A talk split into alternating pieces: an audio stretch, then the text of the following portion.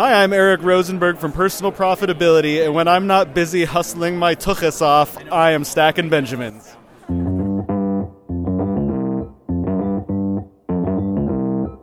Live from Joe's mom's basement, it's the Stacking Benjamin Show.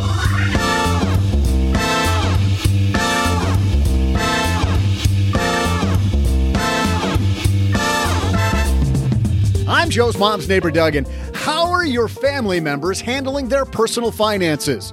Today, we'll help the whole team kick butt with some help from the woman behind our scholarship mastery course, Pam Andrews. And the guy who kicks butt with the Earn and Invest podcast, Doc G. And finally, he's here to kick your butt three days a week. It's OG. Plus, what discussions about money should you have with your financial advisor? To help your portfolio align with your goals, today on our Friday FinTech segment, we'll talk to Kristen O'Grady from Seeds Investor. Later, we'll magnify Dan's money. He graduated last year and just converted to a full time employee and got a big raise. Sounds like Dan's also a little bit of a bragger, am I right? now, how should he alter his plan to get as much money working for him as possible? And finally, we'll tackle my trivia, which will totally kick butt. And now, a guy who hasn't once asked me about my retirement goals, which may or may not include a camper, some moon pies, and a case of Dr. Pepper. It's Joe Saul-Sehy. Doug's got big, big goals, doesn't he? Hey, everybody. Welcome to Moon Pies for the Win podcast. I'm Joe Saul-Sehy, Average Joe Money on Twitter. We're going to have some fun today talking about money and families. And how do you a teach your kids about money keep the conversations open and maybe talk to parents about money. And here joining us as usual to help me kick off the weekend it's my friend og the end of spring break. I can't believe you actually got me today because uh, i put in my pto request earlier this year and i was supposed to be off Denied. today just so you know. I took out the rubber stamp and went denied. Yeah we need you here you know why because you've got three kids and you've had to teach them about money uh, I do have three kids. It reminds me of the uh, Simpsons part. That was probably one of my favorite lines from Simpsons ever. Oh, I have three kids and no money. Why can't I have no kids and three money? It's all logic. Absolute logic, man. Why can't I have no kids and three money?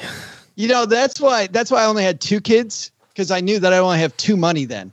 If I'd you had go. three kids and could have swapped, I would have had three, but big money, much bigger. There you go. Yes. The math works out at, when you stop at two. And a guy who I didn't even know how many kids he has from the Earn and Invest podcast. Doc G's back. How many? There's Cameron, the whiz kid. and then Layla, my daughter. But uh, you know, I've got two kids, but since we don't pay for anything, we put them to work early. I don't have to worry about how much they cost. That's, that's it. You just have them edit the Earn and Invest podcast. Layla, what goes to get your lattes? Is that the deal? That's just the beginning of the labor that occurs in our household. So every morning we wake up at 4:30 and the kids start cleaning. Good. Welcome to the child labor podcast here. It's horrible, absolutely rotten. And the woman who's wondering what the heck she's doing back here, the scholarship shark, the woman who runs our scholarship mastery program, Pam Andrews is back. How are you? Well, I'm doing well. How about you? Well, good. You keep the kids working too, or do you have I- I- three? do you have three money? Yeah, I have four though. You have four money. I have four. I do. So we're wrapping up uh, uh, my college kid. They're not calling it spring break. Same thing, but you know, it's a different name. They're calling it Wellness Week. They're hoping the kids don't all flock to Florida, so they called it Wellness Week. Yeah, as if changing the name, kids are dumb enough. If you change the name, they'll never remember that last year we all went to Florida. There you go. But you've had some good scholarship news in the family, haven't you? I have. Uh, well, I mean, in my scholarship, like in my client family. Well, in your client family, you have, and I know that your son's on his way to school son. as well. That's correct. Yeah? That's correct. So kid number three. So I'll have two in college, but my third, who's a, a boy, uh, so I have boy, girl, boy, a boy, girl, boy, girl. But our second son will be going off to school. It looks like he has earned a significant amount of money as well. So That's yeah. awesome. And, and you had somebody else in the program just recently got a nice art scholar, beautiful art. Yes, yes. So art scholarship as well as a couple of um, very significant scholarships. One for environmental advocacy work that she does, and then another one just for different essays that she's been writing. That is fantastic. Well, you're talking with the kids, not just your kids, but with all kinds of kids about money and about school all the time. That's the topic today. Everybody has kids, everybody has parents. Let's talk about how you talk with your family about money. But first, this episode sponsored by State Farm. You a small business owner looking for insurance that fits your needs and budget? Well, look no further than State Farm. State Farm agents are not just insurance providers, they're also small business owners who live and work right here in your community. They understand the unique challenges of running and protecting a small business. When it comes to small business insurance, State Farm knows what it takes. Create a plan that fits your needs and your budget. State Farm agents are ready to help you choose personalized policies that truly understand your business. Insure your small business with a fellow small business owner. Talk to a State Farm agent today and get started on personalized small business insurance that fits your needs. Like a good neighbor, State Farm is there. Talk to your local agent today. Ryan Reynolds here from Mint Mobile. With the price of just about everything going up during inflation, we thought we'd bring our prices down. So to help us, we brought in a reverse auctioneer, which is apparently a thing. Mint Mobile unlimited premium wireless. Ready to get 30, 30, bit to get 30, bit to get 20, 20, 20, bit to get 20, 20, bit to get 15, 15, 15, 15 just 15 bucks a month. So, Give it a try at mintmobile.com slash switch. $45 upfront for three months plus taxes and fees. Promo rate for new customers for limited time. Unlimited more than 40 gigabytes per month. Slows. Full terms at mintmobile.com. We got OG here. We got Doc G here. We got Pam Andrews here to save the show. Let's get moving.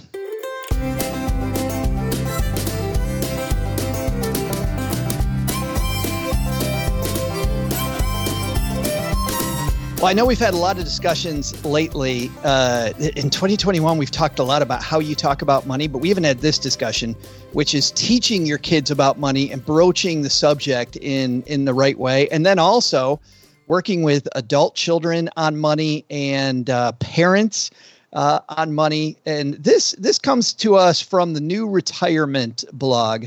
Kathleen Coxwell over at New Retirement wrote this. We'll link to it in our show notes page at stackingbenjamins.com if you want to follow along. But the piece is Family and Money Tips for Discussing Finances and Retirement with Your Loved Ones. And a few points that they make are these the National Alliance for Caregiving and the American Association of Retired Persons, ARP, estimate that 22.4 million U.S. households, nearly one in four, are now providing care to a relative or friend, meaning that we could probably be doing a better job of helping people ahead of time. 40% of baby boomers who have a living parent are helping take care of that parent, either financially, personally, or both. NerdWallet found that 80% of parents of adult children are covering or have covered at least a portion of their adult children's expenses after the child turned 18. And so communicating about money is something they say we need to do a better job on. They make two points, which Pam, I think we'll start with you. Kathleen opens up here saying two things, Pam. Communicating about money makes everyone better at personal finance, but it also leads to financial confidence. I know you talk about money with your kids. Have you seen with your older kids now that they're out in the world? Have you seen financial confidence from them? Sorry to laugh. or, or more So- confidence asking mom for help? yeah. So my oldest graduated. So I have two 2020 grads, a high school 2020 and a college 2020. So my college 2020 grad is my oldest son. You know, of course, he graduated in a COVID climate, but he's he's actually doing okay. What I find for me, this is just me, but it worked better when I had them under the roof because now it's like, yeah, mom, Oh. I know, I know everything. So I said, you know, let's, I said, you're starting off on a really good position. He's really good about listening for the most part. But I always think you can save and invest more. Like I say, do this now while you're single. So I find that the conversations were much easier for him when he was in the house. Now, my daughter is a little bit easier. Uh, my current college student, you know, she listens. She's doing actually two internships. One is unpaid and one is paid. She didn't wasn't expecting either one to be paid. I said, you know, you don't need this money. Sock it all away. and at first she was like, Well, I saw these jeans I wanted to get. I said, Well, treat yourself, get the jeans, but sock the rest away. So she's a little bit more open, but I think because they both have different end games and goals. So she knows where she wants to end up and the kind of work she wants to do. And so she's very focused on making sure financially she's secure so that she. But if your son, if your son, even though you said he doesn't listen as well, it, it sounds like though he doesn't lack in confidence, right? Yes. That's true. I, I think you're right. I think having conversations and and I always tell parents it's funny. You know, when I meet a family, I tell them, you know, you don't start with the college money talk like the senior year. You start when they're little and you're standing in the line and they're having a fit because they want something and they just think, well, just use your card, the you know, or the machine's going to spit out the money or you know, they don't understand. So at every stage you have these conversations. Yeah. Um and I think with every conversation does come that confidence. And so it's really important to have those conversations early and often um, with kids to develop that confidence, you know, so that they're fiscally mature and responsible every Abso- step of the way. Absolutely. Doc, your kids both confident? Uh, Cameron and Layla pretty financially confident? So I think they are confident, but we've been really thoughtful about how to teach them about money. And I, I really think there are three ways. There are conversations, which I actually think are the least successful. Then there's then there's modeling when they see what you do. And then there's experiential learning when they're given a little money and they can either succeed or fail based on their own wit. What I learned from my parents is they didn't really talk about money much, but they did a lot of modeling. So with my kids, we model a lot of financial behavior. We get them involved somewhat in our decision making. And then the second part is we try to give them some experiences. So, for instance, for my kids from a very young age, we gave them a yearly allowance on January 1st, but then also made them responsible for buying their clothes and a few other things. So they had to apportion their own allowance throughout the year and try to figure out what they could and couldn't buy on. And that was really important because it gave them kind of some space to succeed or fail, but in a very safe way. That $8 lasted all 12 months, Doc? Well, you, you know, I, of course, I was willing to put them to work so they could gain a little extra based on on all that work. So, as you know, my son edits my podcast, but that was also another part of that experiential learning. So, because he edits my podcast, I would pay him for that, but then he would have to decide what to do with that extra money. Oh, gee, I've met uh, your kids. They're they're very confident about money. I was just thinking about if I were to hand my middle kid all of his money on January 1st and say, you've got to hang on to it. By January 1st at roughly 7 a.m., he would have 400,000 tokens on Fortnite and be barefoot the whole school year. Like, well, dad, sometimes but the your, cookie oldest crumbles. son, your oldest son would not spend a dime of it. Yeah, Alex is a great saver. William is working on being a great a great saver. Yeah, I don't think that um, you know we do as great a job of engaging them in some of the day to day decisions because I also recognize that there's kids don't have any perception. You know, a hundred dollar bill is just as much as a thousand dollars is, is just as much as ten thousand, is just as much as a hundred thousand. They have no concept of the exponential increase. And maybe a hundred, I guess, and a thousand they probably have. But if we told the kids a vacation to Disney cost five thousand dollars or you know a vacation to Hawaii cost ten thousand, in their minds that's just about the same number. That's a challenge that we're working on right now. My uh, oldest, who is uh, fourteen almost, and and he said, "Dad, you know, I could start driving in like a year." I'm like, "Yep, practice." And he said, "So when I turn sixteen, do we just do we just go get my car that day, or or how does it work?" And I'm like, "That's a funny You go get it question." and hand me the key. Yeah, like do we just go pick it up? Like, uh, Yeah. is it is it here when I get home from school that day? Like, what's the order of events? And and I just thought that was super funny. So obviously, I'm failing on the uh, money conversation talk, but no, we do. You know, from a lesson standpoint, we do, do talk a lot about the the impact of investing and the impact of being a lender and the impact of having the bank involved in your life. And generally, anytime the bank's involved in your life, it's going to suck for some reason. If they're holding your money, they suck at paying you back. If you've borrowed money from the bank, it sucks because they take all your cash. But if you're the owner of an organization, if you're a part owner of a company, like you're a shareholder of a stock, you know, you get paid quite handsomely, even if it's only 52 cents from Apple. That's 52 times what uh, the bank's going to pay you. So I'm excited to see now that my kids are 25, the financial confidence they got because Cheryl and I were open about money. My daughter was very much like William, big time spender, but we called it out all the way through high school and and learned lessons. It's okay to be a spender. Dad's a spender. So you play tricks on yourself. And Autumn became, much to her credit, the world's best thrift store shopper.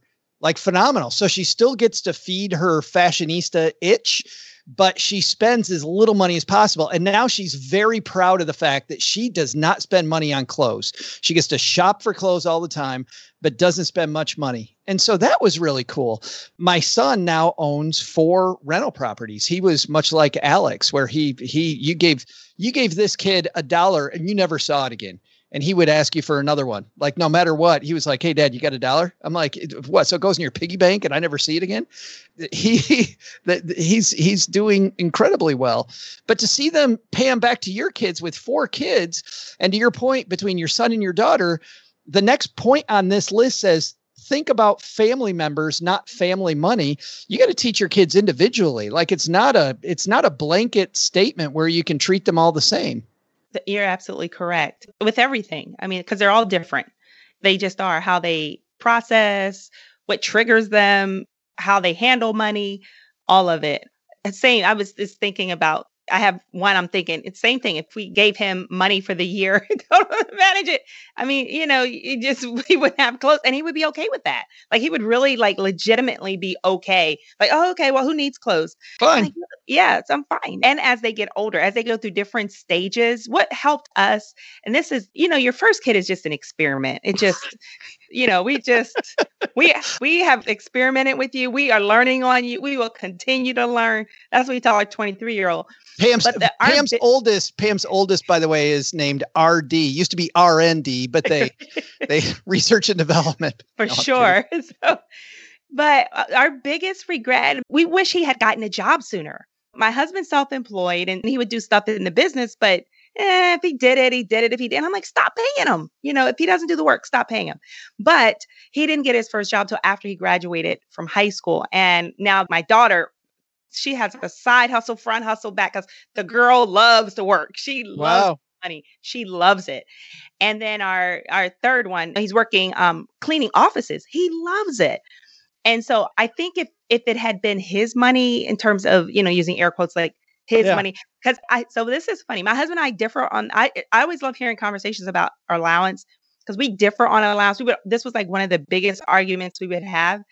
And I tend to win when it comes to arguments in the family.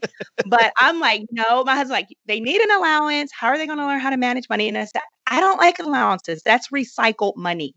I tell them, go get your own new money and you bring that into the household. But I'm not giving you money and dad's not giving you money just to kind of recycle in the you know so but maybe we should have done that with the oldest so oh. yeah so to oh. answer your question we you know you learn with the first one and then you're like mm, that didn't quite work and so with each kid you get better let's go there i was going to bring that up later about allowances but pam since you kicked it off doc what do you think about uh, allowances in your family so we did have allowances but again we did the yearly allowance so I think it's reasonable as they get to a certain age that they can have some spending money. And I think it's important that they learn how to allocate that money and use it for their needs. You can argue back and forth whether they should have to have chores for that or should they have little quote unquote jobs. I think that really depends on your family culture. Uh, which gets back a little bit to the question you started before. I think each child is individual, but I think you also develop a family money culture, which is important for your children, especially if you start when they're young. So our family culture was you are going to get an allowance, but you are going to have to figure out how to allot that allowance. And we were going to actually not, the allowance wasn't just for fun and play. We were going to give you a little bit more, but then you were going to be responsible for some necessities like clothes. And so that was our way of trying to give them a little bit of responsibility along with what otherwise could be called a gift. Did either one of them run out of money before the end of the year? They haven't, but they were unexpected. So my son, for instance, especially from even a young age, was very electronic focused. And he, even before he had a cell phone plan, he always had a phone so he could access the internet and do things with it. And he had allotted all his money for the year, and then he accidentally dropped his phone while canoeing in the river. And so that was, you know, that was a big learning point. It's like, well, you already spent everything you had to spend, and what you have left over is for necessities. unexpected things happen. And what are you going to do in the future when something unexpected happens? Are you going to have enough money? Aren't you going to have enough money? It's the beginning of the emergency fund conversation. Uh, and it was something that we could bring in early on so that he could start learning responsibility by failing, but again, by failing safely we would do something similar. I gave them a larger allowance than probably kids should have at their age. The number that uh, I was told by somebody that had, I thought, a great strategy on this was a weekly allowance that was double their age. So whatever their age is, it was double that amount of money. And and you go, what the hell does an eight year old need sixteen dollars a week? For? They don't. They totally don't. However, I would rather, and this is the way it was presented to me, and I totally agree with that. I was in college and messed up my credit while in college. I'd never been trusted with a dollar. I was handed money whenever I went out. My parents just gave me enough for that day. Never trusted. I would rather my kids made a $16 mistake than the thousands of dollar mistakes that I made, which meant that our our allowance had to be a two pronger.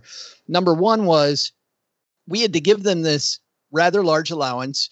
Then we had to let them fail with it which was so hard to do. We'd be at, you know, Target and my daughter wants to buy the most ridiculous thing that she's never going to never going to use again. It's it's just a horrible thing and I had to shut my mouth and let her buy it. And then I had to mark something on my calendar for a week later saying circle back and ask her, "Hey Autumn, wh- how's that thing?" And she'd be like, "What thing?" You know, the thing you spent $15 on last week.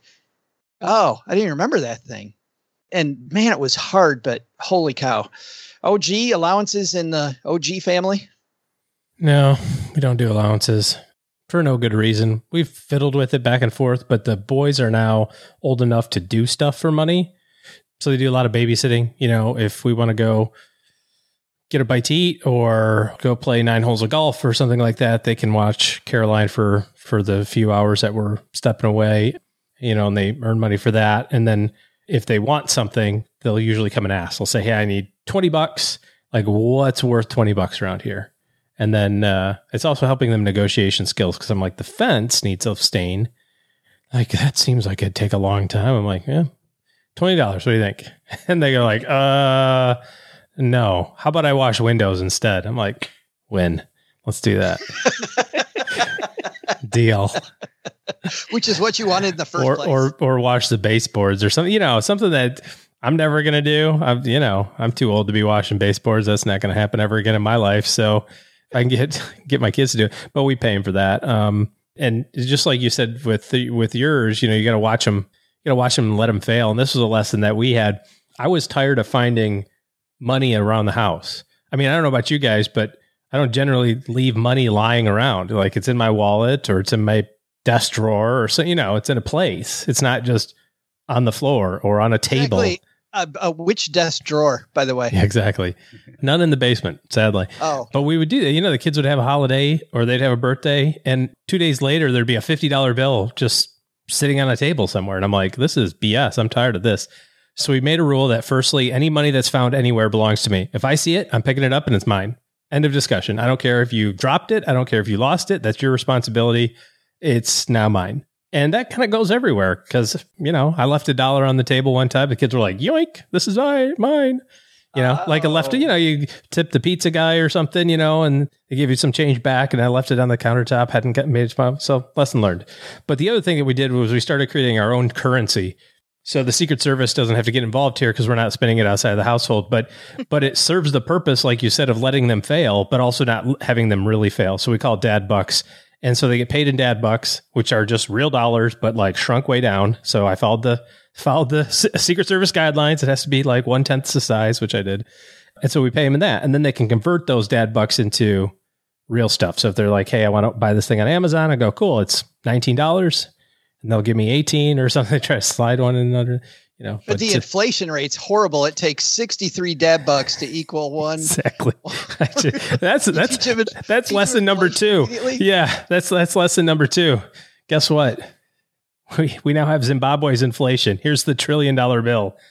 I was thinking when Brazil had to devalue their currency. that would be a good idea. We devalued devalued it. like, like taking taxes out of the Halloween basket. I'm sorry, Dad devalued his currency. What does that mean? It's a tough lesson. I know. It's I love that. I, I love the dad. I'm stealing that. Yeah. I'm gonna do mom buck. well, it, you know, it works because if they lose it, they learn the lesson of they lost the money, but in real life they didn't. You know what I mean? Like in their life they did, but I still stay sane because they didn't. I had a client when he was a financial planner wanted to teach his kids about taxes. So he would give them their allowance and in front of them he would withhold taxes. He would take some back. And but the cool thing was that went into their giving fund and they could decide where the the money went, but it was not going National debt.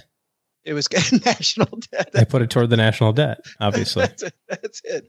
The the nation of dead. Hey, there's two more things I want to get here uh, to here that are super important. There's so many important things. It's such a great piece. But um, it says start by knowing and sharing. The key word here is sharing your financial strengths and weaknesses.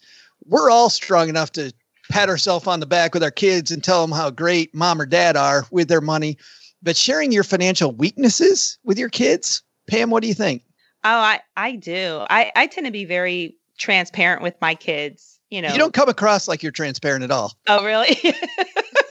Yeah, you right. see right through me, literally. like I do. I think that it's really interesting. I'm like the woman in the room, right, with the dads. So I'm listening. But I think, and maybe because you guys have the financial background, the financial education, financial literacy background, but my husband tends to be very guarded. Like just little things. Like, oh no, I don't want them to know this or don't want. I'm like, why not? They they need to know these things. So That was my dad, by the way, Pam. Uh, We would walk in the room while they're having a financial conversation. My dad told us we had to turn around and walk out. Financial conversations, not for kids. Yeah. And and that's what I love about, you know, because I always try to turn my husband on the like podcasters, like, okay, just listen. Cause maybe like he can glean from other dads, other men, you know, and how how free you talk about money. But I definitely think it's good to share your strengths, your weaknesses. And as a woman, I'm definitely sharing with my daughter. And I also share with my female clients a lot too. you know, like I kind of give a lot of mom wisdom when, when I'm working with them, but I'll just speak about my own daughter. I just share money wisdom with her in terms of even little practical things. So you're going out on this date, be ready to pay your own way and call me when you get there and have your own Uber money ready to go and all this stuff. And then, then of course, my husband doesn't even know she's going on this date, right? And so he's like, oh, sh- she's going where? that's how transparent my daughter and I are extremely close and I know everything. But but I think it's important to share strengths and weaknesses because a lot of times they don't know how we got where we got to. They just know they just think we were always here. Like yeah. You know, like we just uh, uh, w- Agreed. we were just always we always were, you know, whatever. And like no, no, no. I, there were a lot of bumps and bruises and a lot of mistakes. And you'll make your own mistakes, but you don't have to make the same mistakes that I made. You can go make other mistakes and learn from it and grow. But I think it's very important to transfer the the strengths and our knowledge, and then just flat out tell them where we messed up. I didn't learn this until I came literally into this financial literacy world. It doesn't take 30 years to pay a mortgage. Isn't that bizarre? I never knew that. Like, really? But that's what they say. They give you a 30 year mortgage. Yeah. Yeah. Like, oh, you can actually pay it off less, l- literally. And as silly as it's the way I I go into knowing like you don't have to go into debt to get an education, like duh, that's like common, right? So, you know, I'm telling my two young adults, our two oldest, yes, this is what you can do. And I turn them on to you guys all the time because I want them to get when I share my weaknesses, I say, okay, I didn't know this, but these are some people who really know what they're talking about. Listen. And when you got them in the van and you just play it, Did you just did you just accuse us of knowing what we're talking about? Yes, absolutely. Don't ever do that in public. what are you trying to do to us? Back- back- Absolutely. Back away from that microphone, Pam. so yeah, so Doc- definitely share it. I think it's good. Doc, how about you? I think it's important for your kids to learn and hear about your financial decisions. And so, again, I think that's part of that important modeling. So, we discuss a lot with our kids. I don't tend to like pull out the net worth number, but for instance, if we're buying or selling properties or if we're buying something that's expensive like a car, we'll actually show them the numbers. You know, strengths and weaknesses, it's always hard for me to talk about those because I'm not sure I understand that more as kind of choices you made and didn't make, right? So I guess they're they're things you know and don't know, but what we really try to do is make sure they understand what choices we made and what the reasons were, and I guess what the outcomes in the end. So I think it is important for them to see. And I, I'm not a big fan of secrets. So I, I think that your kids should know about your finances. That doesn't mean they should go out to the playground and tell every every friend about how much money you have and what you do with it. But I think within the family unit, it shouldn't be something of embarrassment. It shouldn't be something that we hide from each other. I think that's again building that kind of family culture of understanding your finances that will bring that confidence later on as they get older. You never know what your kids are going to inadvertently say. Oh, gee. Yeah, kids definitely do say the say the darndest thing. I one, one of my kids' friends, his family is very wealthy, and I don't remember the kid's name, Morgan or something. Morgan's got a million dollars. I'm like, Morgan doesn't have a million dollars. Morgan's dad has a million dollars. Morgan's mom might have a million dollars. Morgan doesn't have a million dollars. You know, on the sharing is caring type of concept here, we've been pretty open, I think, with all of the mistakes you and I, Joe, have talked about over the years on the show. I've made it pretty public that just about every financial mistake that you could think of that you could have made, I've done twice. Once because I didn't know better, and the second time to see if it was really as bad as I thought. And um, it was. In the name of science. Yeah. Yeah. I just researched stuff so that you guys don't have to. But um, I don't think that I spent, I'm kind of with Doc G on this. I don't know that I spent a lot of time on the. Uh, so back in Aught 7, when your mother and I were struggling financially, we went out to dinner and it was really stupid, you know, or stuff like that. I, I don't know that that really comes up, but we do celebrate a lot of the, a lot of the wins. Like you were saying, you know, if you have an opportunity to, uh, to involve them in a decision. We're evaluating a rental property right now, which seems like a no brainer to me. But I gotta I gotta convince Mrs. OG, which is weird because it's like this is so easy. But so we're look, kind of looping the kids in on it. Anytime so everybody gangs up on mom, is that yeah, why? Pretty much, yeah. Sadly, that actually happens, and I I don't want it to happen. But the boys sometimes, like my oldest, he's you know he's almost fourteen, right? So he's got a little bit of a, a little attitude got a little sass to him. He's a teenager. He's getting tough. He can kind of talk back, see what happens. So Sam was talking about that a little bit earlier. I don't know about the talk back, but somebody's pretty confident. Oh yeah, yeah. He he's he was really confident, and he said something under his breath the other day that almost got him a night like outside. I mean, he said something like to to my wife. I mean, not to her because he's that he's smarter than that, but under his breath said something like, "I don't even understand why it matters. You don't even work." oh. oh. Are you oh. kidding me? Oh yeah. Yeah. And she heard about it because she could hear him saying something as he walked up the stairs. And then the other one ratted him out. The other one was like, Oh, watch this. If I, could, if I could throw my brother under the bus. Oh yeah. And right he just happened to be walking by and so he kind of got a he got a lesson in where he rates Holy in the hierarchy of the family pretty quickly. See, that same thing happens in my family too, except my son says it about me as opposed to my wife. but I'm but I'm okay with that. I wish I wish that they would say that about me. My dad's silly. He just he just sits around and plays golf and Xbox all the time. What a loser. Like, yes, mission accomplished. Perfect.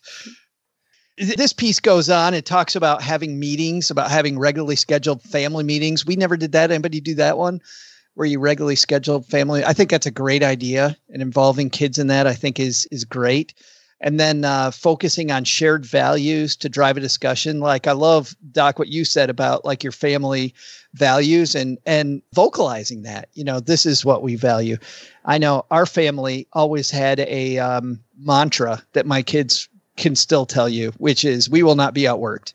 Like you might you might be smarter than me, but you are not going to outwork a Sehy. It just ain't going to happen. I like the fact they talk about celebrations and don't mix the financial conversation with the celebration itself. So there's a lot here, and I'll link to it on our show notes page at stackingbenjamins.com. And it also applies, by the way, with talking with parents. They turn this around, say it really isn't that much different talking with parents. But I guess just take away when it comes to these financial conversations, we'll have our guest of honor, Pam, go last. Oh, OG, biggest takeaway? It's not the old way of doing stuff anymore. You know, it's not the man goes out and works, man makes money, man cashes paycheck, gives little to wife. You know, that stuff's that's dead, man. That's been dead for 30 years probably. Not just with your spouse, but you, you the more that you can educate your people around you, not just even your kids, but you know, your parents if you're ha- lucky enough to have them around and still be able to to help make help them make better decisions. Your cousins your nieces and nephews your aunts and uncles like all the people around you uh, in your community that's how we do better as a group. And it's not coming from school. Like you don't graduate high school with a with a cfp you don't graduate college with a cfp you sometimes graduate college sadly with a whole bunch of debt and you don't have any idea how you're going to pay for it You know, so uh, so this stuff starts at home, and, and if you can help it out, I think that's that's the message. Doc, Yeah, be intentional, be thoughtful, and and you know, do your fire drills. You know, we talk about this this idea of allowing our kids to fail and fail safely. It's the whole idea of practice, right? So whether it's talking to your parents or talking to your kids, all of these conversations are like fire drills. They're preparing you for the real deal one day when you have to make these difficult decisions. So if you do your fire drills now, you're going to be a lot better off when decisions actually have to be made. Pam, you've got the last word. Yeah. The big takeaway for me, I think, because we never talked about money growing up. And now my mom's in a place where, you know, her health is fragile, you know, th- to ask, you know, kind of what's in order, what's what, you know, she's thinking, well, are you going to, you know, trying to get rid of me? Like, no, mom, but, you know, because that's just my sister and I, we just want to know what are your wishes and all that. So I think by talking with your kids and just making all kinds of money conversations, uh, uh, like a part of the culture as I get older, and maybe it's me being selfish. You know, I'm hoping that later on I can have very open conversations with my kids. They understand my wishes and can respect, you know, mom and dad's wishes and whatever when I'm way, way up there in age. So I, I just think it's kind of a full circle. Like you're always in some stage of this money conversation, whether you're on the receiving end, you know, parenting or you're planning for aging parents. You don't escape it. I'm sitting right at that intersection of both college kids, young adults, high school students. I've got a 10 year old, and then I've got an 80 year old mom who now lives with my sister because she can no longer live on her own. And my sister and I always have these conversations. So I think you just do your loved ones a big service when you just talk about it, whether it's your kids and you're talking to them about it, or if it's your parents pa- or parents, older parents talking to, to uh, their adult children. This episode sponsored by State Farm. You a small business owner looking for insurance that fits your needs and budget? Well, look no further than State Farm. State Farm agents are not just insurance providers, they're also small business owners who live and work right here in your community. They understand the unique challenges of running and protecting a small business. When it comes to small business insurance, State Farm knows what it takes. Create a plan that fits your needs and your budget. State Farm agents are ready to help you choose personalized policies that truly understand your business. Insure your small business with a fellow small business owner. Talk to a State Farm agent today and get started on personalized small business insurance that fits your needs. Like a good neighbor, State Farm is there. Talk to your local agent today.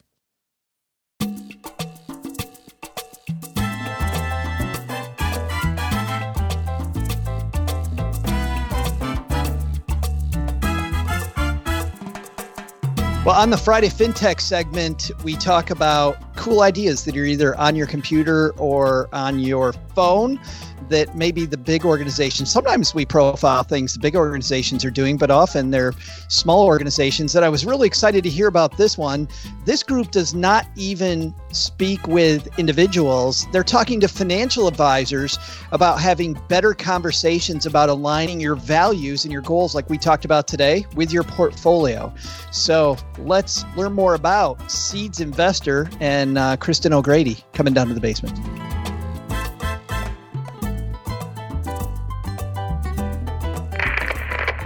And on my dad's shortwave radio, it's our new friend Kristen O'Grady. How are you? I'm doing great. Thanks, Joe. Excited to be here today. I'm looking at your backdrop, and for those of you not watching on the YouTube channel, you have a dollhouse behind you, which is a, so that's the serious work you guys do at Seeds. We do. Yeah. You know, we like to bring our play into our work. And so um, it's important to have things that you really enjoy to do. Uh, no, seriously. So I thought the perfect setting for today would be my daughter's bedroom. it, it, it has to be. Nice job. We're in the basement. You're in daughter's bedroom. You know, you guys are all about ESG investing, and we'll talk about mm-hmm. that in the future. But, do- but do you like that name? Do you like, because I know it used to be like socially responsible investing, but then people, as you know, back in the old days, they would, it would be categorized based on what it wasn't, right? It, it didn't allow this, didn't allow that, didn't allow whatever. So they changed the name to ESG. I'm not even sure if that's good. What do you, what do you think about the terminology? I don't love it. I think that the terminology doesn't really matter. And there's so many different ways that people are talking about it. And what really matters is the, the meaning in it and what actually we can do to make money more meaningful. So I actually don't think it matters what you call it. It's more about, you know, how do we actually invest in businesses that are caring about people in the world. And guess what? That's better for business. So I think if we could, you know, maybe we can come up with a different term on the show today. But, um, but yeah, no, it's more about the meaning. And I think this is the future of investing. So you don't really need a term. I think in the future, it's just going to be called investing. It also used to be people used to say, "Oh, Kristen, that's very nice. Investing mm-hmm. according to your values. That sounds cute and everything, but it doesn't pay." And that's what I heard for a long time. Yet, I was on uh, investmentnews.com this morning and ESG investments taking home some big prizes for being like the places to invest. It turns out now that investing according to your conscience is probably also great for your wallet. Exactly. And so you're totally right. Where it started with the SRI was all about negative screens. It was all about let's eliminate tobacco, let's eliminate different sectors. And then, of course, it's hard to get benchmark returns when you're just taking things out of an investment portfolio. So where it is now, with ESG or whatever we want to call it is why don't we invest in good businesses? And good businesses treat their employees well and they treat um, their supply chain well and their operations are more efficient.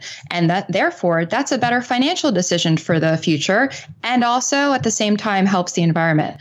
And so what's changed and what I've seen coming from, you know, large asset managers and banks, now what's changed with the investment thesis is this is actually a better way to invest because in addition to financial factors, you're looking at kind of all of the company's operations, which are financially material.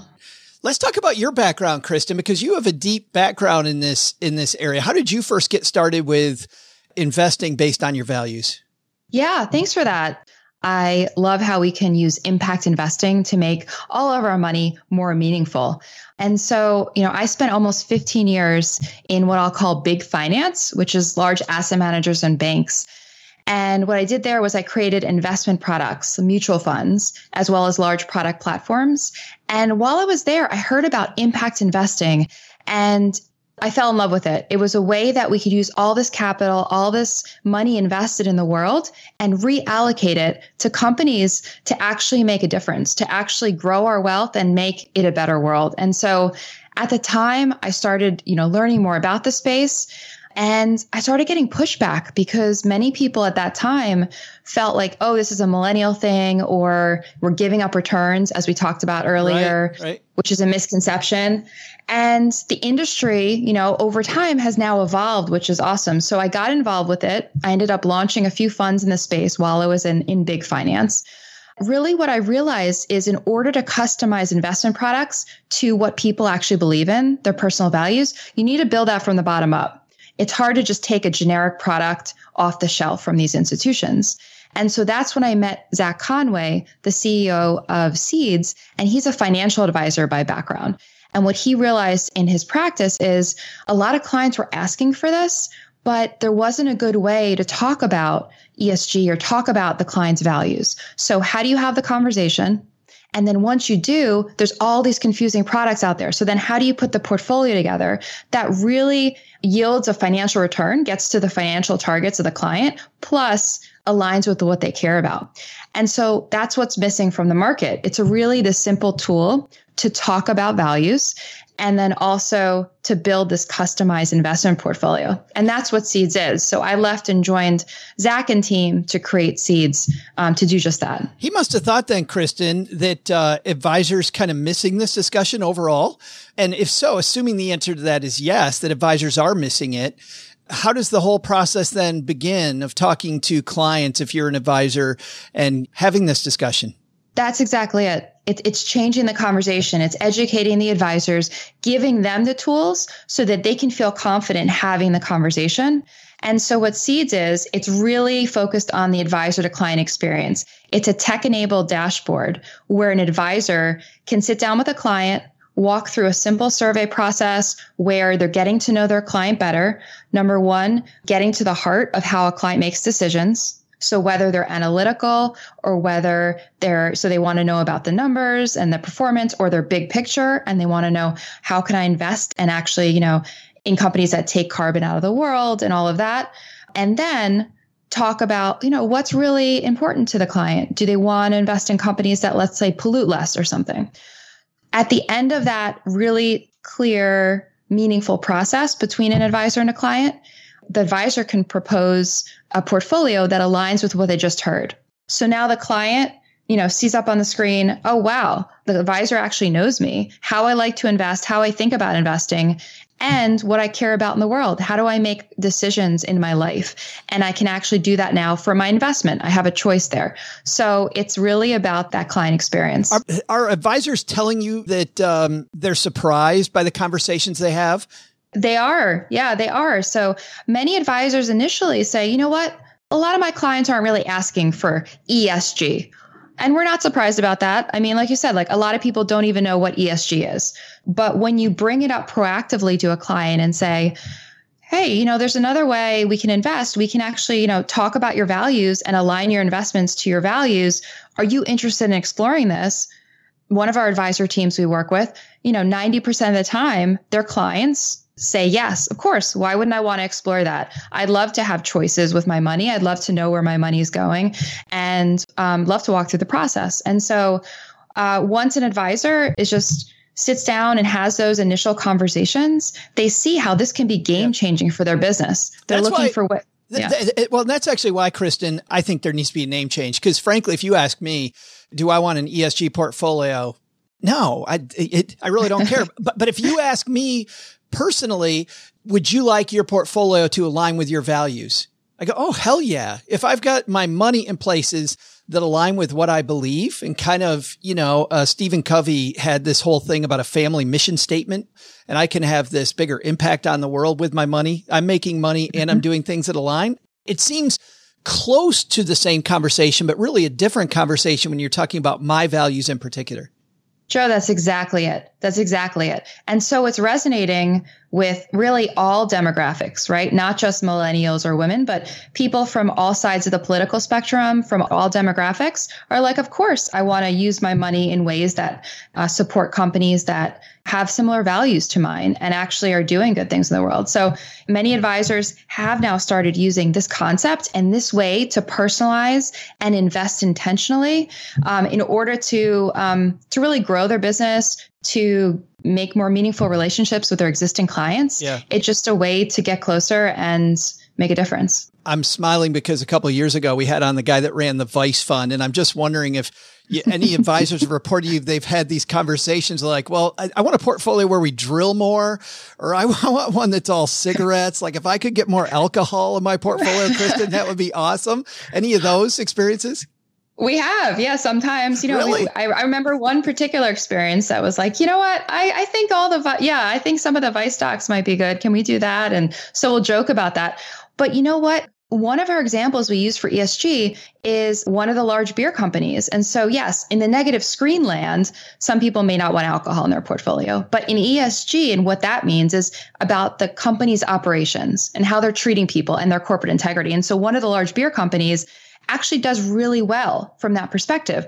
They're doing well for their employees. They have targets to to help the environment and have better packaging. So ESG is more about like how can any company, no matter what product you're making, basically do better, you know, in terms of their people and their operations. And guess what? That's better for business. But yeah, no, we have heard some of that, some of those, you know, vice fund stories. And that's fine too. I say if you want a vice fund, you can, um, you know, some of the index funds that you may be holding right now may actually have some of those vice stocks that you may like. So, But I love uh, this. uh, but I love the change of going to a positive screen because you're right. Yeah. It used to be nope. there would be no, you know, whatever the thing might be. And to your point, uh, corporate responsibility. That's that's super. So then advisors can offer a product. You guys have a product. Tell me about the seeds product then. It sounds like it's a separately managed fund. Everybody has their own portfolio. Yeah. So at the end result of this experience we talked about between an advisor and a client is the advisor being able to propose a portfolio, a customized portfolio that really speaks to what they heard from the client, what they care about. What that is, is a full allocation. So on the equity side, it's a portfolio of stocks, like of companies that are customized to the person.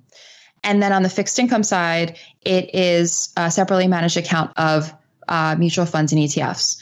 It's a full allocation, and we'll, you know, we'll be expanding that in the future. But the customization is really important because values are personal, and so why shouldn't investing be personal? I think there's uh, two takeaways here. Number one is if you're not having that discussion with your advisor about values, I would bring it up. The other takeaway, Kristen, if there's advisors listening and they want to learn more, where do they go? So you can check us out on our website, www.seedsinvestor.com, or uh, feel free to email me directly, Kristen at seedsinvestor.com. Nice. And you know what? If you're walking the dog, we have you covered. We'll have links to Kristen and to Seeds Investor on our show notes at stackingbenjamins.com. I know when we finish this, you're going to be playing with that dollhouse behind you. So have a fantastic afternoon, Kristen. Awesome. Joe, this was awesome. And thank you so much for the opportunity to talk about how we can all think about making our money more meaningful in the world. Really was a pleasure. Hey, trivia fans, I'm your trivia host, Joe's mom's neighbor Doug, and today is a workout wake up call, people. It's National Kick Butts Day. As soon as I saw that on Joe's mom's holiday calendar, I knew I needed to be all prepped and ready to head out to the gun show, if you know what I mean. Let's all get ready for a heavy workout, peeps. But also, just in case someone takes Kick Butts Day the wrong way, I'll admit, I'm also all padded up where it counts. That way, if OG tries to land a quick one on my old behind, no problemo. But overall, I gotta say, there's been no butt kicking yet. It's been too quiet. But before I peek to see what's really up, let's get to today's trivia question. Do you know where they kick a lot of butts? In the WWE, of course. So our question is what was WWE revenue in 2019? I'll be back faster than you can go kick some butts yourself.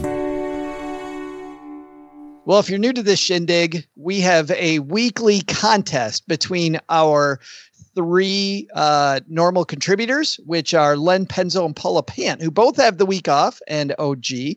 So we'll just keep this, uh, we'll keep the genders the same, guys. Pam, you'll play on behalf of Paula, who surprisingly is in a tie for second. Uh, usually at this time of year, she falls back and then roars back to the front later, but she's got three. OG has three, and Doc G, you'll play on behalf of two time champion Len Penzo, who has four. So no pressure to anybody here. I don't even know where I'm going with that. But, but, but anyway, that means, Doc, because you're playing on behalf of the two time reigning champion, Len Penzo, you get to go first. It is my supreme pleasure to make sure that we pull Len down in the standings back to Keep everyone it close. else. So WWE 2019, this is clearly obvious. In fact, so obvious I might just miff it to be fair to everyone else. Um, I'm going to say, geez, I have no clue. I'm going to say 50 billion. $50 billion with a B. Yeah. And uh, OG, you're in the middle. Yeah, it's it's. I don't think it's that much. Um, all of WWE. You said revenue. Is that what this this is? Revenue, yeah. Top line numbers for WWE. Um, I'm going to say the number is uh, four point three seven five billion. 4.375 billion. All right, Pam.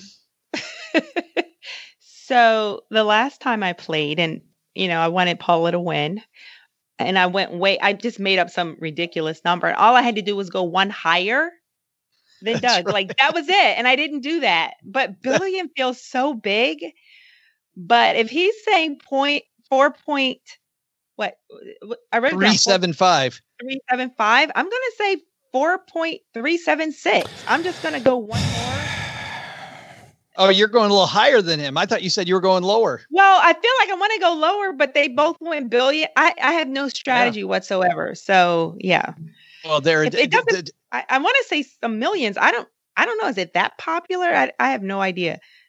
wrestling is wrestling. po- Are you asking me if wrestling's popular? I, I'm sorry. Final answer, Pam. Okay. All right. I'm gonna go one more dollar. So I'll, yeah, I will say four point. 376. There you go. That's what I'm. That's my final. More, answer. more than one dollar, but I get it. Yes. Yeah. Yeah, yeah, good. Three point four point three seven five nine nine nine nine nine nine nine or Got it. Yeah. All right. Uh, we'd love to tell you who's right, but of course we can't do that yet. We'll be right back. Hey, stackers, you know, after a year of uncertainty, it's important to build your financial confidence back up. And one of the best ways to do that is to get into a routine and developing good savings habits. In fact, it's funny. I found the same thing just with my physical workouts lately. I've had good savings habits for a long time now, but when it comes to a morning routine where I actually get out and exercise before my body knows it, I need to get that back after six months of traveling. And finally, the last few weeks, I've signed up for a half marathon. I've gotten my workouts together, ran 18 miles last week. It feels really, really good.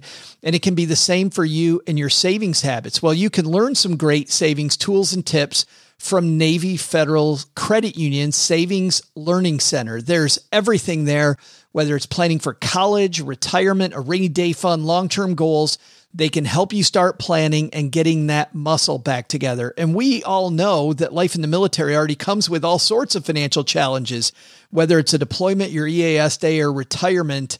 It doesn't matter.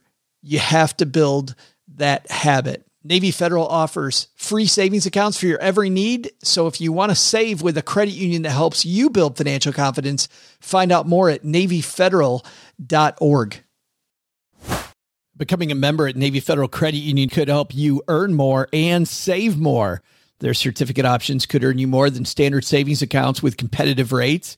Not all financial institutions offer you as many choices for savings options as Navy Federal does. For example, you could start your savings journey with a low minimum deposit, add money at any time, and watch your savings grow.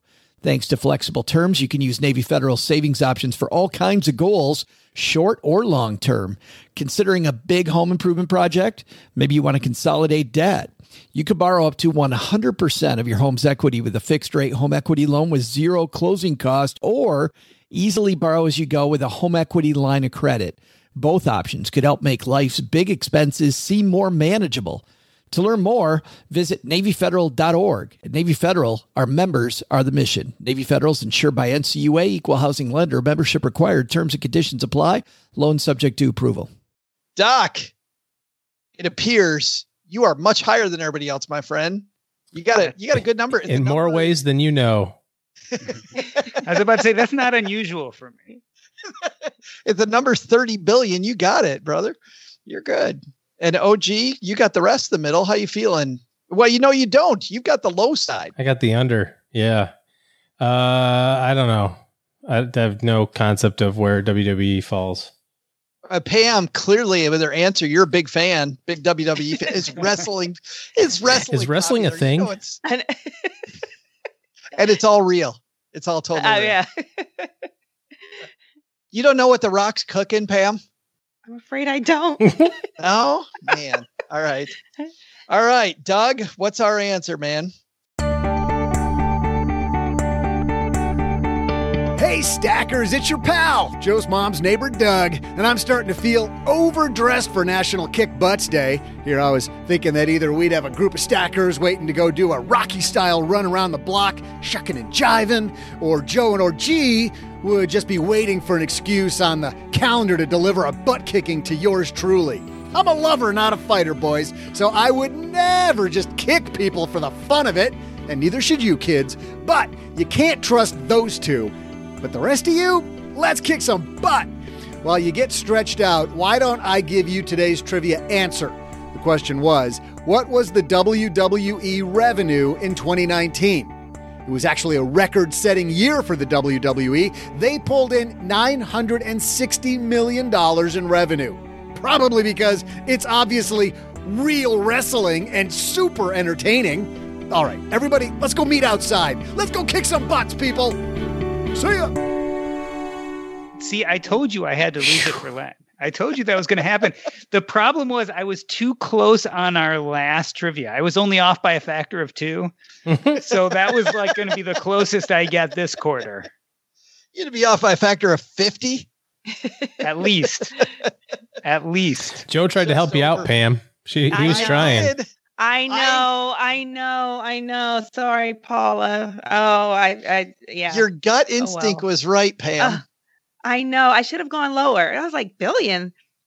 Do that many people watch it? And I, I just And, uh, didn't trust my gut. Uh, yeah. Can't I'm such a such a big wrestling fan, and you had no idea. OG takes it home and tied for the lead again. Nice job, OG. Good work.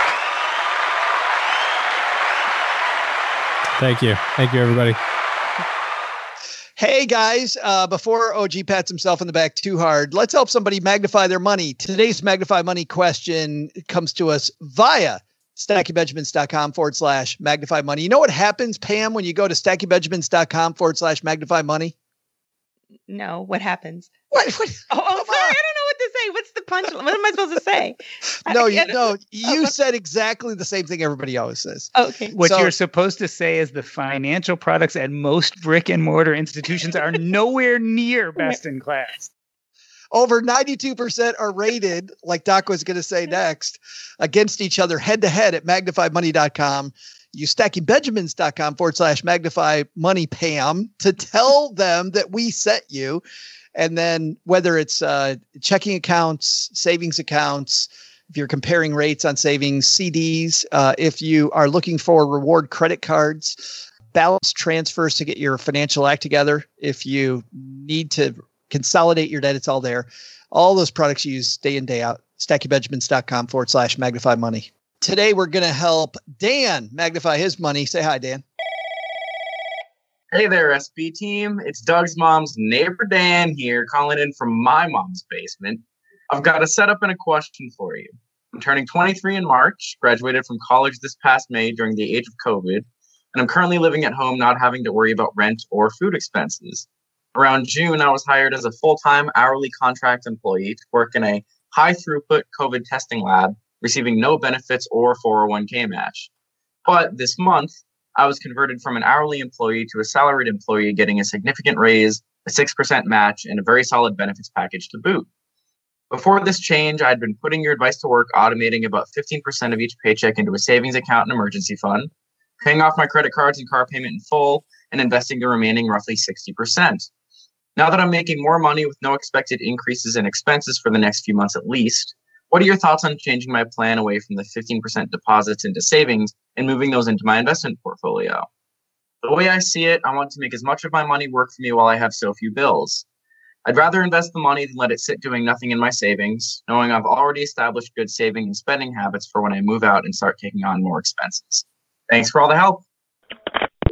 Dan, thanks so much for the call. And uh, before I turn this over, I'd say remember that open, honest conversation we just had about money, about t- sharing things. I wouldn't share with your parents the fact that you got a monster raise. I would, I would, I would come home and complain about how bad work is and just rake it in, man. Just, just rake it in. No, that's probably not great advice. Uh, Pam, wh- what do you think for Dan? Saving sixty percent before, and now he's saving oodles of money. What should he? What should he do? I think he should give his mom some money. That's what I think he should do. I mean, living in her house, she, she taught him all these great money lessons, right? That's what he should do. So it sounds like, I mean, he's paid off his credit card debt. So he, he's paid off consumer debt. It sounds like he has no student loan debt to me. So it sounds like he's, you know, he's already Yeah, out a lot of debt, which is awesome. And he's socked away a, a nice chunk of it. Um, that's investing and he's doing the company match, which is great. So first, congratulations. Just sit and take that at 23. You know, this is uh, almost 23. It says a lot. It says a lot about him and his his mother, his parents. I tend to be a very aggressive saver, so and a very aggressive investor, um, especially while you're young and he's living at home. And these are some uncertain times.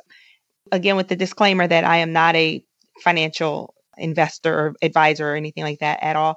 But I would say why you can do it because you know we saw what happened last year. There's so much uncertainty, and you know he he has the security of home right now, and and continue to aggressively save and plan for your next steps. So, um, so you know, take advantage of it. yeah, I, I say take advantage of it. Absolutely. He, he's done the right thing by paying off the credit. He said credit card and car loan.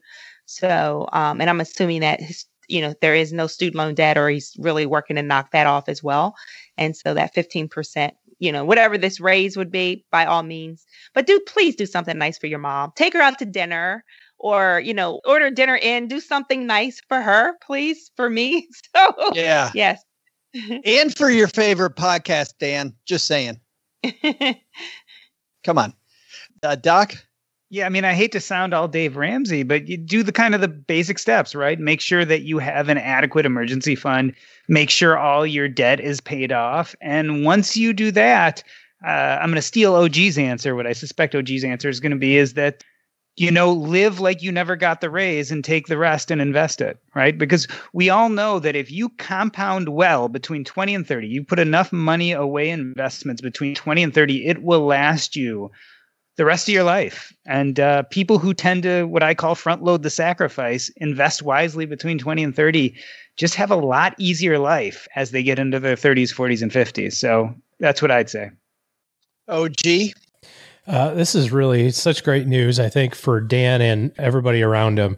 I do agree. Take mom out to dinner or DoorDash or something nice, you know, or Drizly some some wine up in your hizzy, you know, whatever you want to do.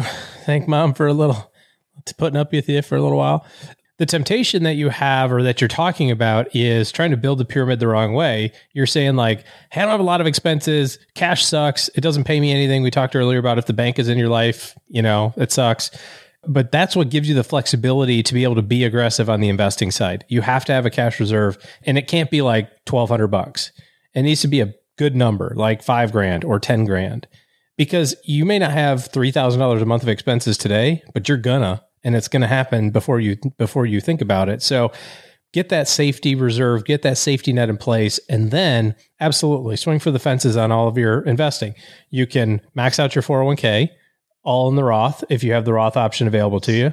You can, you know, so that's 20 grand. You can put money in your Roth IRA if you don't make whatever the limit is this year. I don't know, 100 something, I think. So that's another six grand. And so if you've got that done, you can go to an HSA if that's available. That's another 3,500 bucks if you've got that available to you. So now you're at almost $30,000 a year. So if you still have money after, and, and by the way, all of those places are tax free money for the rest of your life. So HSA, Roth, Roth 401k, tax free forever.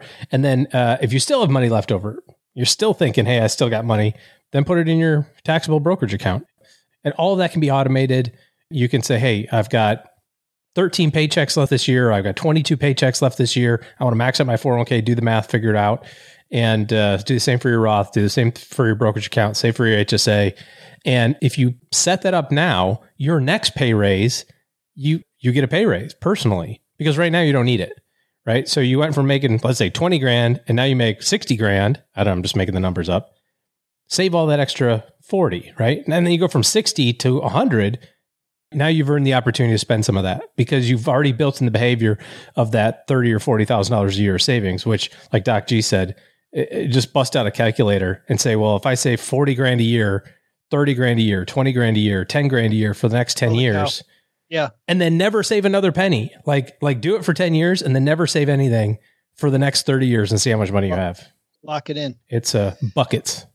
The only other thing that I will add that I love, uh, Pam, Doc, OG, what all you guys said, is that the thing that I don't want you to do, Dan, is evaluate your results too soon because the market could get volatile. At some point, could get volatile when you first start out, could get volatile later on. There could be a point where you feel like you're down a lot. And I've seen people start off aggressively investing and they stop because they learned the wrong lesson. And early on, volatility is your friend. Even if the first things you invest, let's say you, you know, put a bunch of money in for six months and then the market goes really in the toilet right away, that actually is a good thing because you're just at the start of your journey. And even though that first one didn't go the way you wanted to, it'll be back 30 years from now, but you can now put money in much lower at lower prices without having to worry about it. But I but people don't learn that lesson. I feel like too many people go, "Oh, I did that. That I burned, burned. Never going to do that again. I'm just going to save into a savings account." And then they end up uh, end up never making any money.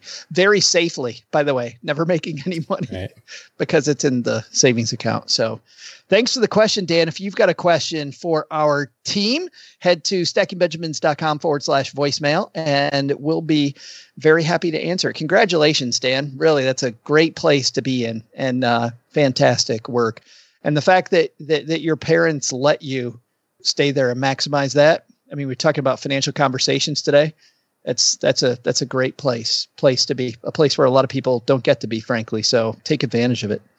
All right, that's going to do it for today. See what you guys got going on uh, where you live. OG, what's happening with you this weekend? Just wrapping up spring break. We've got uh uh no, we didn't do anything this week. We just, you know, we- COVID can't go anywhere. So next week, kids have school. Week after that is another short week because then it's Easter week at the end of that. So like I tell my kids, hey, just just keep your Head down. head. Yeah, that's not what I usually say, but uh, I know. I throw some language in there. But you know what I mean. Keep keep focused. Keep your focus together. That's what I would say for the next two weeks. I was and just going get to another break. I, I was going to help you modify that for PG Radio. Thank you. So, uh, Doc, what's going on at the Earn and Invest podcast? Well, this coming Monday, we have Andy and Nicole Hill as well as Jen Smith I have my ab- old neighbor. Yeah, talking about leaving your job to freelance. So, you know, especially he's been freelancing in a time of COVID. and he has been doing work in his car. So, if you've been paying attention to him on Facebook and Instagram, uh, you can hear him talk about that. And then on Thursday, the creator of FreshBooks, Mike McDermott, is coming on. So, it's going to be a fun week. It is a fun week. And by the way, if you like these conversations, these roundtable conversations every Monday, Doc, you're leading this conversation. I am, and yet somehow we still survive. you, people live to talk about it. It's incredible. Pam, thanks for joining us again, my friend. Thanks for having me. As always, I loved it, loved it, loved it. So Well, let's t- let's talk first about the podcast, about the Scholarship Shark podcast. What do you got coming up? we're going to start to talk a little bit more about just those. So we layer a lot of college planning this year with COVID. So we're going to start talking more about, you know, those next steps. Are you taking a gap year and how do you make that decision? Because a lot of families have decided, or a lot of students decided, you know, I'm not getting a residential experience. You know, is it worth it to start school, you know, post pandemic? So just more of those conversations about college planning in a COVID world. So just more of that, um, more of those conversations. They're they're so good, and you'll find that wherever finer podcasts are distributed for free. yes. Yes. and something that's not free but very valuable our scholarship mastery course that you are the headmaster of that closes tomorrow and you and i yesterday did a facebook live if people want to go hunt for that you'll see that and i think we're gonna we gonna put it on youtube pam Sure, or is it a why not? youtube live is it a youtube it's, live It's it's Facebook Live, but I'm sure your team will, you know, put it put it out there wherever wherever. Pam- pam's like is- yes, have your people put it wherever thanks pam that's Yes. good job security for the Yes. team There you go. Yes. Yeah. but but but big things people because this closes tomorrow, big thing people need to know that are maybe looking at college in the near future. Absolutely. So they've made the decision. They're hearing back from schools, and, and some families are trying to figure out how to cover that gap. And what I find every time we do this, it's not the information, it's really that accountability. It's knowing what to do, the step by step by step, but then it's also meeting because we do have live sessions that we're doing in the beginning to kind of on ramp them, so to speak what I find very interesting, parents pay for it right away. And and so it's really not until we show up live that the students really do start taking off and they're like, oh, I'm like, yeah, that was in the video. But so I just think it's really important. Of course, I'm, you know, I'm slightly biased. I think it's a great course, uh, if you ask me, but and it gets results. But I think the live piece, you know, I really wanted because I'm a mom. I get it. I know how busy my kids are and distracted, you know, with all kinds of good distractions, work and school and friends and all that stuff. And so having the live coaching part and staying on track week by week until they build the system has made all the difference. It's so fun to watch people not just get money but gain these skills at the same time. Like Yes. it, it you you end up the investment in the mastery course ends up being you end up making money because of that, but you also end up maybe with a better job out of college. You end up knowing how to play to the judge. You end up knowing how to create your LinkedIn profile Yes. Like these life skills. It's stackingbenjamins.com forward slash scholarship for more, or go to Facebook or YouTube. You can watch the video, see Pam and I talk about it even more. I think that's it. I think we just go ta-da at that point. All right, Doug, Doug, you got it from here, man. What should we have learned on today's show? So, what should we have learned today? First, take a lesson from our roundtable. Want to create a family that's financially savvy? Families that retain money are better at communicating than other families. So, work on having those conversations to make all of your family better with money. Second, take a lesson from Kristen from Seeds Investor. Aligning your portfolio with your values, that can be profitable and meet your standards, whatever they are. But the big lesson? Nobody showed up for National Kick Butts Day. And then I, I looked it up, and turns out that National Kick Butts Day is a national day of activism that tries to empower young people to stand out, speak up, and raise awareness of the problem of tobacco use in their states and communities. It's a great cause. Kick butts, like cigarette butts. Yeah, I, I knew it. I, I totally, I knew that. I totally knew that. To learn more about our guests and for more resources, you can head to our show notes page at stackingbenjamins.com. You can learn more about Doc G by listening to the Earn and Invest podcast. And you can learn more from Pam Andrews by heading to the scholarshipshark.com. You can get more information about Seeds Invest by heading to our show notes page or simply go to seedsinvestor.com. This show is created by Joe Saul-Sehy, produced by Karen Rapine, and engineered by the amazing Steve Stewart. Online, visit us on Twitter at SBenjaminsCast or on our Facebook page. I'm Joe's mom's neighbor, Doug, and I'm pretty much the guy in charge of everything around here. Trust me, this well oiled machine didn't get like this all by itself. SB Podcasts may receive payment on the show from sponsors and guests in the form of books, giveaway items, discounts, or other remunerations. That's a big word. There's no way you take advice from these dorks, but like Joe's mom always says, don't take advice from people you don't know. This show is for entertainment purposes only, and before making any financial decisions, consult with a real financial advisor.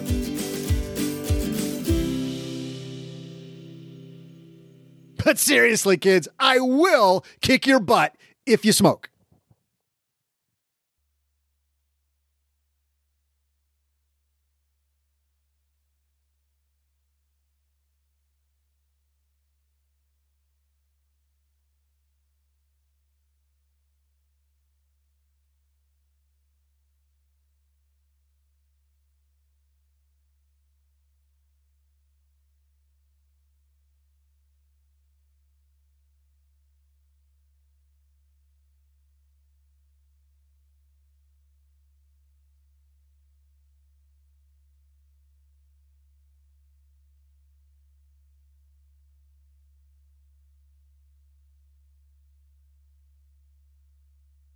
We talked about smart money conversations earlier.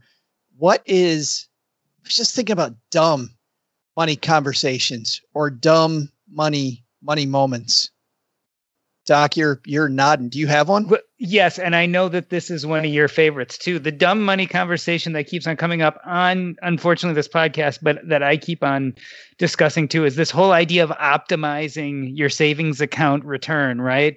Um, making sure I get that extra 0.1% Every on single my dollar. savings. I am so tired of that conversation. I get it. I know that people feel very uncomfortable knowing their emergency fund or whatever is sitting in a low interest bearing account, but it is just really not worth your time to be searching from account to account to get the highest interest bearing savings account. It's just, I'm sorry. And it, maybe this is from a place of privilege. I apologize, but uh, that I'm tired of that conversation.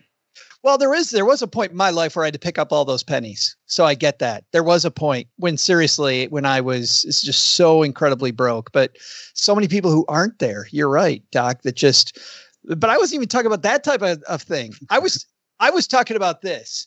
So my side gig in college was disc jockeying. We had this suburban, this beat up suburban, and my brother and I would go and we'd high, do these high school dances and stuff, and and get paid. And afterwards, we'd always go have some healthy food like Wendy's or Taco Bell or whatever. Well, there's one night I drive into this Taco Bell, and the bill is like three dollars and sixty five cents. And I pull up, I hand the guy a five and the person hands me back $11.35. And what I should have done, because I knew at the time, I was smart enough to know that that was the wrong change. And, and this, and I still feel, I still feel a little guilty. Well, that kind of gives away what I did. But, but right in my brain at that moment, I remember this, this piece of comedy from, from one of my favorite comedians where he said that he found a wallet while he was roller skating through the park and it had like a hundred dollar bill in it. And he thought to himself, if I lost a hundred dollars, what would I want to have happen? And my brain said, I'd want to be taught a lesson. and so I looked at the dude who gave me this extra money and I smiled and I drove off. And that is horrible. And I still feel bad to this day. But at the time, I I I got Taco Bell and some money. That was a good ROI. I was I was about to say, Joe, if you were really using your brain, you would have turned back around and gone through again. I would have actually kept the money and handed back the Taco Bell. Is what I, what I probably should have done. Uh, anybody have a bad money moment like that? Bad Emo math, Phillips, so- by the way, is the comedian Emo you're looking Phillips, for. yes. Yes. Emo. Um, I had a paper out when I was a kid, and I got paid pretty good for an 11 year old, like 200 bucks a month, which was wow. that was a lot of cash back in let's just say the 80s. And um, it took me a while to like start investing, but I actually, you know, started investing. That's how I bought my first car. Was I invested in uh, Franklin mutual funds at the bank.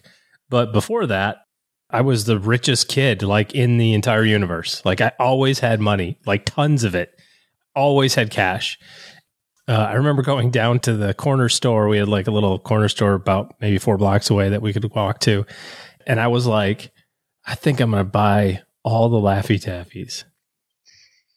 The- You know, they were nickel a piece, right? So it was just like the big bin, and you'd pick, take out, I want two watermelons and a blueberry.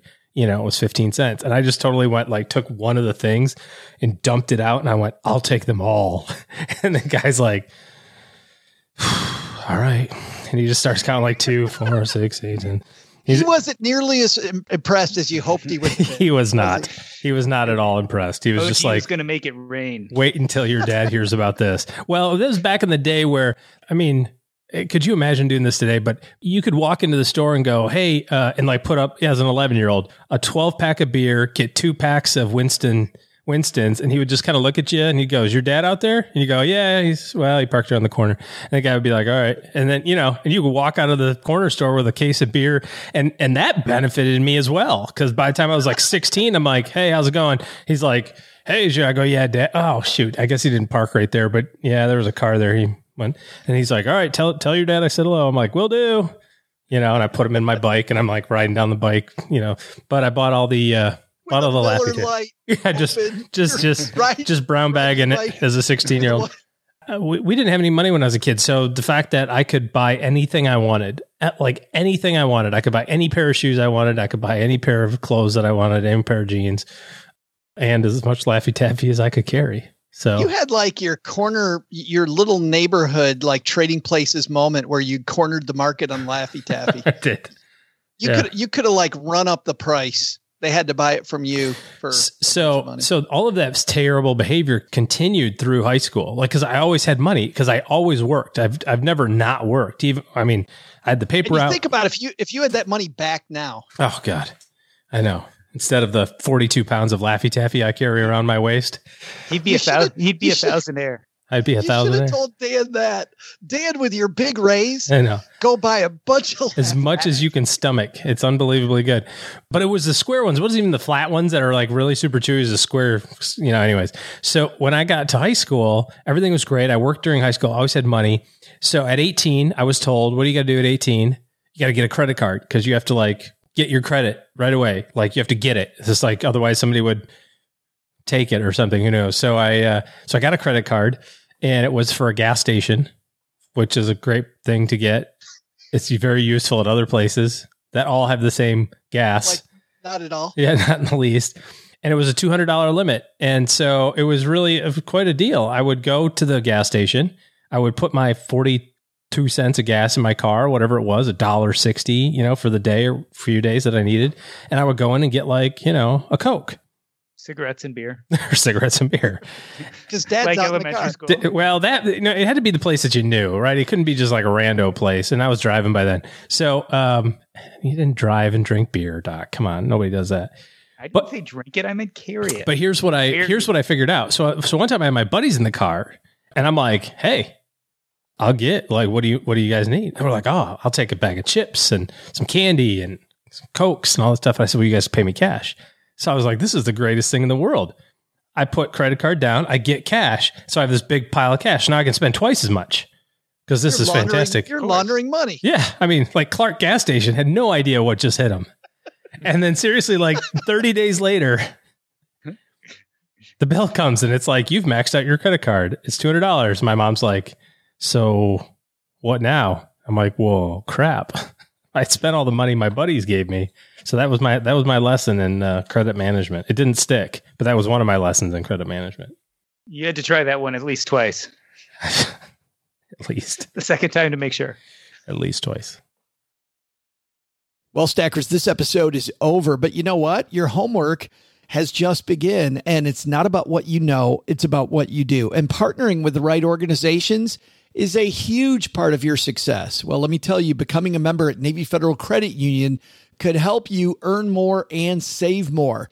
Their certificate options could earn you more than standard savings accounts with competitive rates. Now, not all financial institutions offer you as many choices for savings options as Navy Federal does. For example, you could start your savings journey with a low minimum deposit, add money at any time, and watch your savings grow. Thanks to flexible terms, you can use Navy Federal savings options for all kinds of goals, short or long term. Considering a big home improvement project? Maybe you want to consolidate debt? Begin, stackers, with your debt strategy. Decide what the best terms are and conditions for the debt that you want to take, and then decide on the products. And with Navy Federal, you can borrow up to 100% of your home's equity with a fixed rate home equity loan with zero closing costs or easily borrow as you go with a home equity line of credit. Both options could help make life's big expenses seem more manageable as you work your way through life. To learn more, visit NavyFederal.org. At Navy Federal, our members are the mission. Navy Federal is insured by NCUA, Equal Housing Lender, membership required. Terms and conditions apply. Loans subject to approval.